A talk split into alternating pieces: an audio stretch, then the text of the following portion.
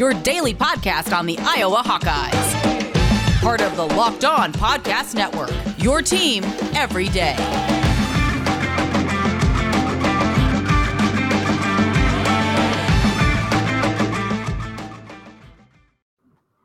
Welcome back, Hawkeye Nation, to another episode of the Locked On Hawkeyes podcast, your daily podcast covering your Iowa Hawkeyes on the Locked On Podcast Network. As always, I am your host. Excited to be back for another episode today. And we have some interesting news in Iowa football world. Ken O'Keefe, longtime staff member and former quarterbacks coach of the Iowa Hawkeyes, has stepped down. We're going to be talking about that and what the impacts could be. We also have a big men's game coming up tonight between Iowa and Michigan. So we're going to be covering that as well. But first, before we get to that, I want to thank you all for making the Locked On Hawkeyes podcast your first listen every single day. You can find the Locked On Hawkeyes podcast for free wherever you get podcast at and also on YouTube Monday through Friday. To search Locked On Hawkeyes. So let's get into it. Ken O'Keefe. Uh, a bit of a surprise today, right? I was drafting up the agenda for this this show, and all of a sudden I get the the news that Ken O'Keefe is stepping down from the Iowa Hawkeyes. And what a bombshell to drop on a Wednesday afternoon. Am I right? Ken O'Keefe, the longtime staff member of the Iowa Hawkeyes, the the guy who proceeded over the best offense ever under the Kirk Ferentz era, is no longer going to be coaching quarterbacks for the Iowa Hawkeyes. So we're going to talk a little bit about the thoughts behind that and also who could step in for Ken O'Keefe. Uh, first and foremost, Ken O'Keefe was close to retiring, right? He he's the oldest staff member of the team. I believe he's 68 right now. Um, when we talked about Drew Tate uh, becoming the UNI quarterback coach a couple weeks ago, one of the things I had mentioned was the fact that Ken O'Keefe only has a few years left at the max, right? And that would really set up well for a guy like a Drew Tate to come in after spending a few years at UNI, potentially come in, be the quarterbacks coach for the University of Iowa. Now, it's interesting timing to come February 16th, right? Usually, if you were going to step down at the end of the season, you would have probably made that decision already. Now, Kirk Ferentz did say in a press conference at the end of the season that they'd be evaluating everything, especially on the offensive side of the football. He realized the passing attack was not where it needed to be. And he said they would be evaluating that in February. To me, it seems kind of like a mutual decision, especially when you factor in the fact that Iowa is going to honor the remaining terms of Ken O'Keefe's contract and he's going to stay on the staff in an off field role, not necessarily on the coach staff, but in the Iowa Hawkeye program. He's going to remain in an off the field role. To me, that says a little bit about where Iowa's at. They are not happy with the quarterback play. They're not happy with the passing attack, and they want a fresh start. They want another opportunity. Now, this is just me speculating, right? So don't go out and say this is exactly what happened. This is me speculating on the situation given the circumstances. Again, weird timing. They're honoring his contract still, a longtime staff member. It's February 16th. What an interesting time to just step down. Now, it sounds like the quarterbacks were just informed of this yesterday. So I don't know kind of what that whole process looked like, but again, um, now we're we're focusing on what what can go, what happens next, right? Uh, I think first off, let's talk about recruiting.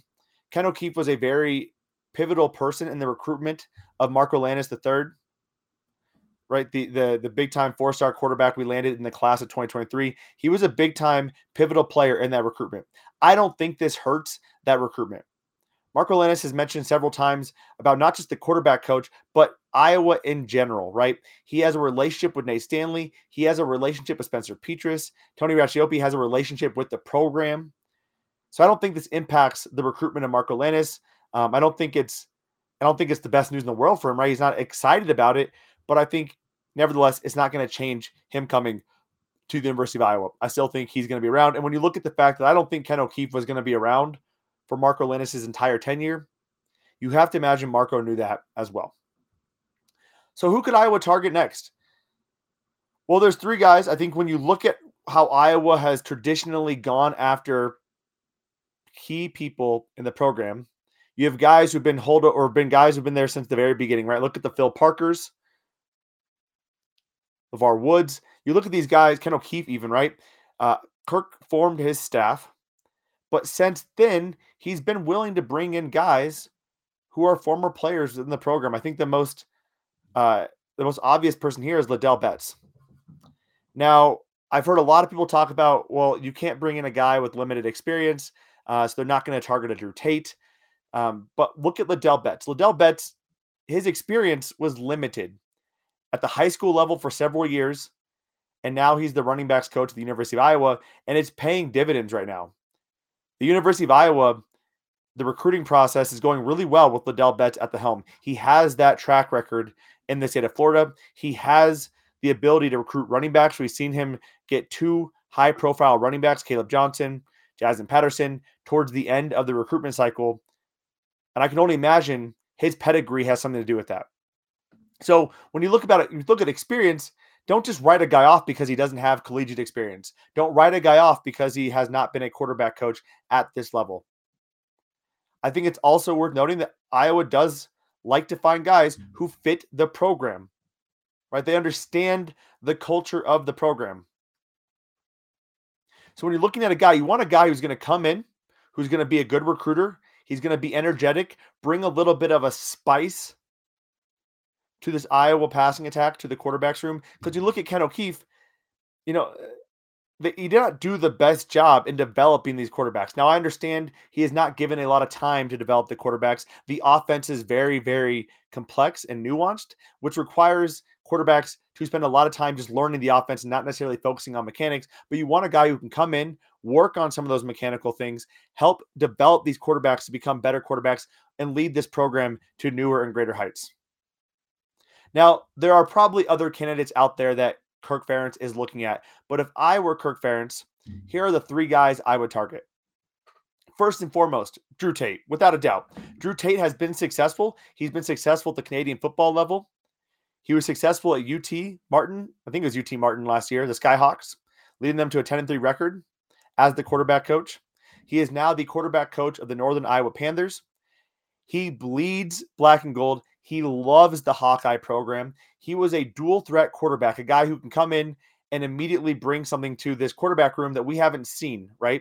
And I think when you look at his development, his trajectory, he wanted to get back to Iowa. He wants to be in the state of Iowa.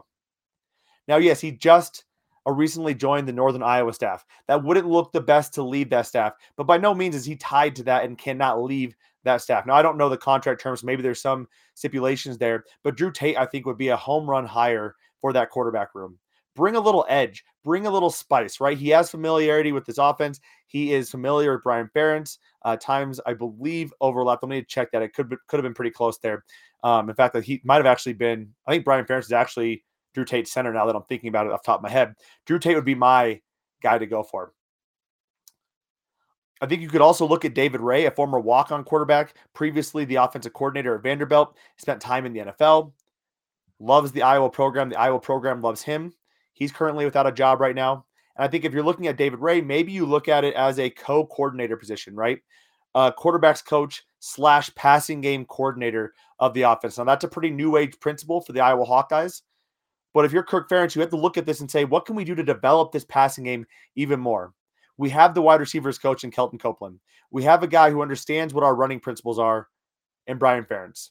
Now, you can say what you want about the running game. A lot of that came down to the fact the running attack was hindered by the offensive line play and the inexperience on that line. But maybe you bring in a David Raih who can help out with the passing attack and being a quarterback's coach, work hand in hand with Brian Ferentz to really bolster this offense going forward.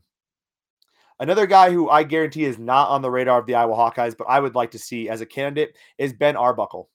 Now you're probably wondering who in the heck is Ben Arbuckle? Well, Ben Arbuckle is currently in the same position, quarterback coach, co offensive coordinator at Western Kentucky. Ben Arbuckle was instrumental in the passing attack with Bailey Zappe, who put together one of the most prestigious passing seasons in the history of college football. It was a very high powered passing attack. He followed his previous offensive coordinator from Houston Baptist to Western Kentucky, former college quarterback himself. He's a guy who I think would bring a very interesting, you know, uh, ideology in terms of passing attacks to the Iowa offense. It could definitely spice in things up a little bit. He's a young, youthful guy. The difference is he hasn't been in the program yet. Another guy people have talked about as well is current director of player development, Jason Manton. I don't see that being a candidate at this point, but it could also be as well. So as we get more information on this, we'll make sure to bring all that information to you right here on the Locked On Hawkeyes podcast. This is a big, big hire for the Hawks with the struggles they have had, they need to have a home run on this hire. So we're going to be covering all that right here on the Locked On Hawkeyes podcast. Coming up, we're going to talk about men's basketball taking on Michigan. Before we do that, though, I want to remind you that football season might be over, but basketball season is in full swing with both pro and college hoops going on right now. We are in February, which means we are one month away from March Madness. It is February 17th as you are listening to this. March Madness, a month away, and you want to make sure you have all of your betting needs taken care of, which is why I recommend betonline.net. From all the latest odds, totals, player performance props to where the next fired coach is going to land, betonline.net is the number one spot for all of your sports betting needs. BetOnline remains the best spot for all of your sports scores, podcasts, and news this season. And it's not just basketball. BetOnline.net is your source for hockey, boxing, and UFC odds, right down to the Olympic coverage that is going on right now. So head over to their website or use your mobile device, mobile device and learn more about the trends and action you can bet on at betonline.net. BetOnline.net, where the game starts. And again, thank you all for making the Locked On Hawkeyes podcast your first listen every single day. You can find the Locked On Hawkeyes podcast for free wherever you get podcast at and also on YouTube by searching Locked On Hawkeyes. And we're going to cover the men's basketball game, but I quickly want to make a note. If you did not get a chance to listen to our episode yesterday, I highly recommend it. Coach David DiIanni did a phenomenal job breaking down the success of the women's soccer team, and I really enjoyed the interview. I think you are too, regardless of whether or not you are a soccer fan. So definitely check out that conversation. So looking ahead to tonight, Iowa takes on a Michigan Wolverines team that has struggled mightily this season. And, and that is an understatement, right? My, Michigan was projected to be a top 10 team. They returned, you know, a, a top player in Hunter Dickinson, who was a big player last year as a true freshman, going into a sophomore year after flirting with the NBA draft. They have not been that good. They currently sit at 13 and 10, right? They are behind Iowa in the Big Ten standings. This is a huge game for the Hawks as we talked about on yesterday or on Tuesday's show, we kind of broke down what Iowa needed to do to make a run at possibly having a four seed in the Big Ten tournament. But regardless, you want to have the highest seed you possibly can. So you face the lowest seeded top team, which would be the number four seed they are able to get up to the five seed, or the three seed if they were able to get up to the six seed, right? So you want to continue to bolster that resume. You can't afford to lose this game, though. That that's what it really all boils down to.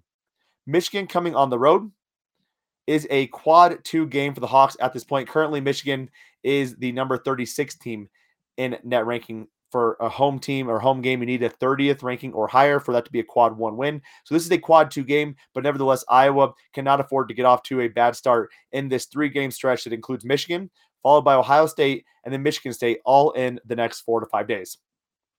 Right now, KenPom predicts this as an 80 to 74 win for Iowa, giving Michigan a 30% chance of winning this game. Now, when you look at the the the way games for Michigan, they have struggled on the road.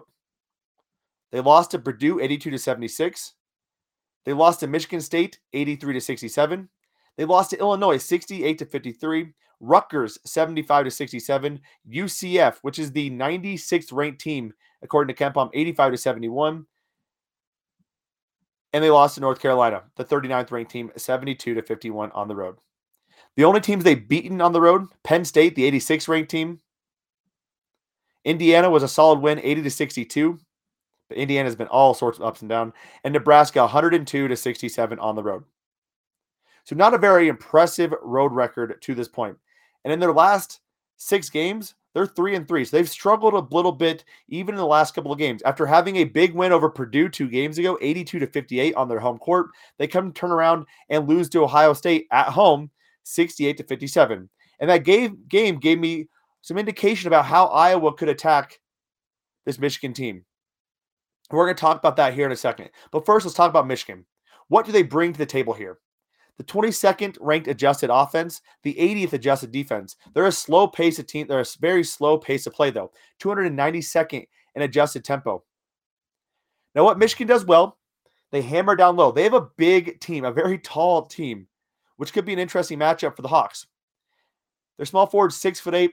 At six foot eleven, they have a top 20 ranked player in the entire nation, Moussa Diabaté, the 11th overall recruit in the 2021 class, six foot 11 forward. And at center, they have Hunter Johnson, that seven foot one uh, sophomore, who eventually will be an NBA player. So it is a very tall team, but a very inexperienced team, which could also attribute to some of the struggles they've had on the road. 293rd in experience. They're starting two true freshmen and one true sophomore. Now they do have two seniors at guards, at the the, the yeah, at the the guard spots, which will be interesting for Iowa to see how they match up there with obviously more than likely Jordan Bohannon and a Tony Perkins. But those the height is going to be interesting to see how Iowa can handle that. I think it's not going to be a problem. Michigan's also a team that does not shoot the three ball a lot. They do shoot it decently, 35%, but they are one of the lowest rated teams in terms of points gathered by three point shooting. They like to get it down low to their big men, to their six foot eight, to their six eleven, their seven one guy. But offensively, they struggle sometimes with turnovers. We've seen Iowa do a really good job of making teams play late into the shot clock, forcing turnovers for shot clock violations. That could be something we see a lot of in this game, Iowa versus Michigan. But as far as what to watch out for, right? Again, Michigan is a team that's going to go down low. They're going to start, and it starts and stops with Hunter Dickinson, who is a phenomenal player currently shooting 60% from the floor, 39% from three, averaging 18.1 points per game and 8.2 rebounds per game. The other guy to watch out for is senior guard Eli Brooks, who is shooting 40% from three, 12.3 points per game, 3.6 rebounds per game, and three assists per game. Those two guys are really the guys to stop for the Iowa Hawkeyes. Jordan Bohannon and Tony Perkins need to do a good job of limiting Eli Brooks. You do not want to let him get hot. And Hunter Dickinson, I think you really have to, he's going to get his to a degree you focus on stopping the other guys. Make another guy beat you. Kind of play the old Luka Garza effect, right? Filip Rebraca is going to be undersized in this game versus Hunter Dickinson. It is just, it is what it is. He's six foot nine. Hunter Dickinson is seven one. There's a significant size disadvantage for the Hawks there, but there's a advantage in quickness. And what we saw in that Ohio State game boded well or bodes well for the Iowa Hawkeyes. In that game, EJ Liddell went seven of twelve for 28 points.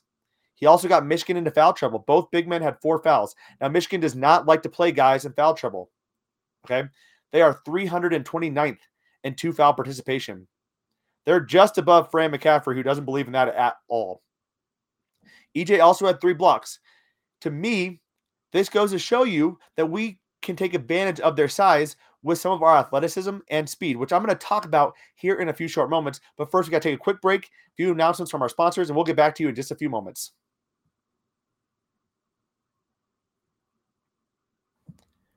All right, y'all. So we were talking about what Michigan brings to the table. Now let's talk about how Iowa can attack them. And I talked about EJ Liddell and the success he had for Ohio State against Michigan in that win this past week. I think Keegan Murray can replicate that success. Keegan Murray is more athletic, a better driver, in my opinion, than EJ Liddell. Now, how to attack a big man lineup? Tre Demps said when we talked to him last week, the former Northwestern guard said this these kind of matchups are actually really great for Iowa. Maybe put Keegan at the five and Kris at the four, Patrick at the three. You attack them with your size and speed relative to that size. They're not going to win the big man game, right? We're not going to see Josh Ogundele come into this game and hammer down low against Hunter Dickinson. But maybe we see a Kris and a Keegan go against their 6'11 forward and Hunter Dickinson at 7'1. Use that speed to get them out, beat them, drive past them, and use that speed to take advantage of that on the defensive end of the basketball court as well. You can still get some blocks. You can still be quick. You can get some turnovers there. So that is something I'm really interested to see. When we talked to Tre Demps, he had mentioned he feels like those tall, kind of lumbering teams like a Michigan could be a great advantage for the Iowa Hawkeyes. Now, going on to Kris Murray, he's also mentioned the fact that he really likes the lineup with Keegan and Kris. Well, Kris hasn't been playing a lot as of late. Heard some rumblings that he might be sick, dealing with some illness. But it would be great to see Kris get in this game and play several more minutes in this game. Again, utilizing that size and that speed to take advantage of a slower and taller Michigan squad. Against Nebraska, he did get 20 minutes, but prior to that, Maryland 13 minutes, Minnesota 15 minutes. Um, against Penn State and Purdue, 25 and 24. Rutgers 11, Minnesota 11. So I would like to see Kris probably get 20 minutes in this game and really take advantage of that versatility that he has to guard two through five, as does Keegan guarding two through five. So that'll be interesting to me as well, something to watch out for in this game versus Michigan. Slow starts has been a problem for Iowa. Okay, so we need to get off to a quicker start at home, get that arena going. Uh, we have seen slow starts plague this Hawkeye team. It hasn't been an issue the last three games as Iowa has been able to figure things out, turn it around against poorer teams. But we need to do a better job of starting quick and keeping it going. And it starts with Michigan. Now, we talked a little bit about Iowa. Is this team legit? Is this team trending up after a dominant performance versus Nebraska? Rubber meets the road against Michigan. This is a Michigan team that has struggled throughout the year, but has a lot of talent. Iowa needs to take care of business at home against Michigan. We talked about the fact that they are a 36 team in net ranking, so it's not going to be a quad one win, but nevertheless, this is a still a good basketball team, and Iowa has not consistently beaten good basketball teams yet. They need to get this win versus Michigan. So, what to expect here? Again, KenPom is projecting a six point win for the Iowa Hawkeyes. I think the way Iowa is playing offensively, since they made that change to put Jordan Bohannon at that one, we've seen him play really well. We've seen him get hot at times. I expect I could see a good game from Jordan Bohannon. I like the opportunities we see with Keegan and Kris attacking this defense having their quickness. I think Patrick McCaffery coming off a little bit of a bad game could pull it together. And bad game is relative, right? It wasn't a great game versus Nebraska, but Patrick McCaffery has been coming on as of late as well. So I think this team can show up and they're going to say, we need to get this win, right? We absolutely need to start off quickly against the Michigan Wolverines because we have a very tough matchup ahead of us versus Ohio State on the road, followed by a Michigan State team. Regardless of the results, what happened yet last night, Michigan State is still a solid quality opponent. I think Iowa is going to win. So if you can find plus or minus five or minus six, I would hop on that at betonline.net to take the Iowa Hawkeyes to beat the Michigan Wolverines. That does do it for our show today, though. If you want more betting advice, check out the Locked On Bets podcast hosted by your boy Q and handicapping expert Lee Sterling of Paramount Sports. They do a great job of breaking down three to four games every single day, giving you who you should bet on at betonline.net. That does do it for our show today, though. On tomorrow's episode, we're going to be breaking down the game Iowa versus Michigan and also giving you a preview of the Saturday game, Iowa versus Ohio State. So be on the lookout for that. Thank you all for tuning in, though, to today's episode. Have a fantastic Thursday, Hawkeye Nation. And as always, let's go, Hawks.